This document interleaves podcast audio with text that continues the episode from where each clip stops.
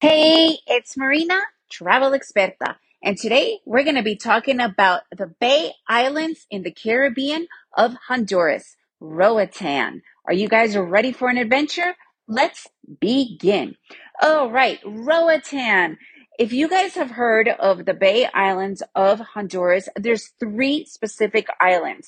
Roatan is the largest by far. It's also where the most amount of the resorts are, the most beautiful white sanded blue water beaches are.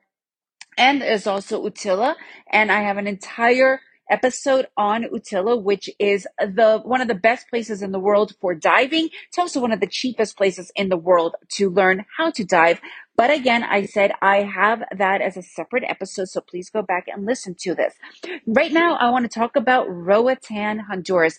It is one of the most beautiful islands that you could possibly imagine visiting especially when you are in Central America. A lot of people don't realize that you could visit these Caribbean islands from Central America. A lot of people think it's just the Caribbean islands. However, Roatan is one of these amazing islands where also cruise ships come into. It's resorts. You could stay in beautiful Airbnbs right on the Caribbean Sea.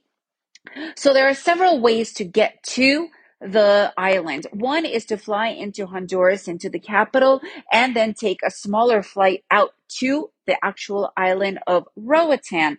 Another way is to fly in to the main city, the main international airport, and then drive to San Pedro Sula. And you could take a ferry that will take you directly to the island. So there are different ways to go there. And from there, you could also take a ferry to go to Utila or to go back to the mainland of Honduras. The main little the main town of Roatan is called West End Town. It's this adorable beach, sandy streets, dirt road little town, which has a ton of restaurants and cafes and bars. And it still has that local Caribbean feel, which really, no matter where you are staying on the island, going and visiting and, and just hanging out there is really, really fun.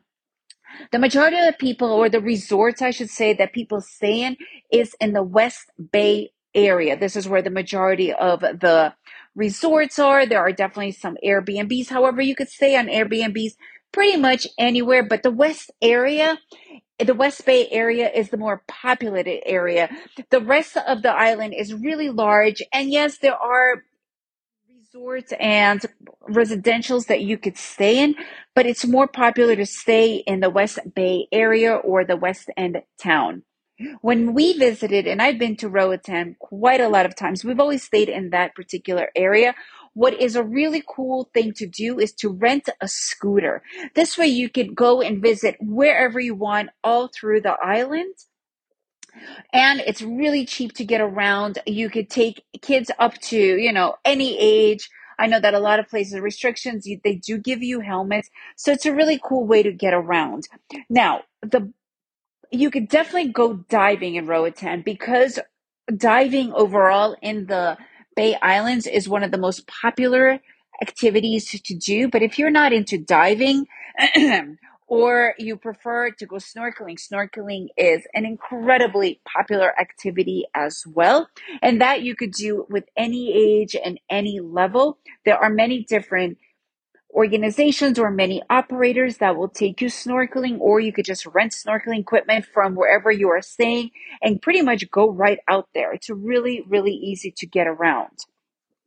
Another cool thing to do is to take a glass bottom boat tour. And of course, pretty much understanding glass bottom boat, you can see everything at the bottom right away, right there. So it's a really interesting thing that you could do as well. It's a few hours, it's not expensive, and it's super fun. What me and one of my, and my son did, we did a submarine tour. Now, submarine tour is a lot more costly. It's around $500 per person, but you go in a real live submarine. I mean, it is something that you will never be able to do anywhere else in the world. I think maybe there's one other opportunity like this and it is in Bali. So if you are really interested and you are okay with spending a little bit extra money, check out the submarine tour. in Roatan. Definitely worth the experience. I mean, you're going down like almost 1300 meters. Like you're really going far down. Interestingly enough, very little marine life is seen there, but it just the idea of being that far down in a real submarine is mind blowing. Another really cool, really cool thing to do there is to go to the monkey and sloth hangout. It's a rescue center for monkeys and sloths, and there's also macaws and other animals that uh, more like parrots, but the monkey and sloth hangout is probably the coolest part of it simply because you could have the sloths go on top of you. You could have the the monkeys sit on top of your head. It's a really interesting thing. It's called Daniel Johnson's Monkey and Sloth Hangout, and it's literally on the other side of the island. So if you have a scooter, super easy to get to. Otherwise, you could take an Uber or a taxi and it's easy to get to. A lot of times when we visit different places all around the world, we like to eat really local. And the most local yummy food that you could experience there is called the baleada. So what is a baleada? It's tortillas and they could put in many different things, beans, meat, eggs, seafood, but you could find them all over the place. That you the majority of them are outdoors. Um, yeah, the outdoors could be a little bit tricky because you don't know if it's clean enough, but you could go to any local eatery or comedor and just order mm, the baleada. So if you're going to be visiting Roatan, I recommend at least three or four days to stay there. Another really cool thing that I want to mention if you are staying in different parts of the West area, West End, West Bay area, you could take water taxis to take you all around. And that's another really good way to get around that area. But it's a little bit too far if you're all the way on the other side of the island, simply because the waters could get a little bit rough. So it's easier to get around by taxi, car taxi, or Ubers or scooter. So these are all the different ideas.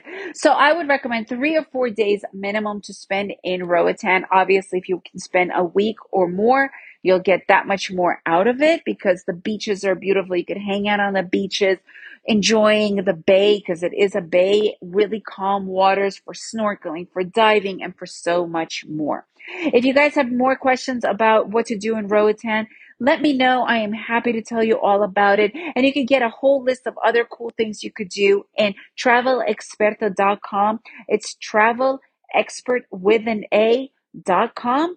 And if you enjoyed this episode, please leave me a review and share it with your friends. And remember to make every day an adventure.